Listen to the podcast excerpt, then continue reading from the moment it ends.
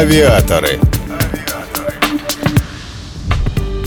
Имя легендарного летчика-испытателя Владимира Кокенаки неразрывно связано с мировыми рекордами. «Мы легких путей не ищем». Эта фраза точно про него. Пилот-виртуоз из любых ситуаций выбирал самую сложную. Порой было непонятно, кого он испытывал – себя или самолет.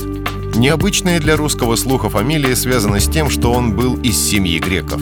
Родился в Новороссийске в 1904 году.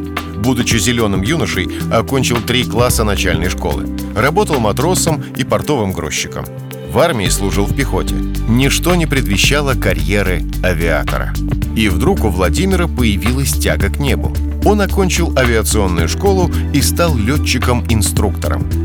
Спустя пять лет Кокенаки сделал невозможное – выполнил петлю Нестерова на тяжелом бомбардировщике. Такого в мире до него еще никто не делал. Дальше рекорды посыпались как из рога изобилия. Он выполняет беспосадочный перелет из Москвы во Владивосток, а год спустя из советской столицы летит в Северную Америку. В конце 30-х это был героический поступок в масштабах планеты. Летчика наградили бриллиантовым ожерельем цепь пионера розы ветров.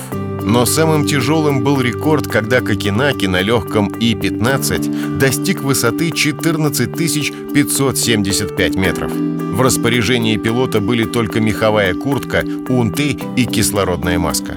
Кабина не была герметична, а температура за бортом опустилась ниже 60 градусов. Экстремальные условия выдержал не только самолет, но и человек. Таких случаев в биографии летчика наберется немало. Кокенаки был дважды удостоен звания Героя Советского Союза и шесть раз награжден Орденом Ленина. Авиаторы.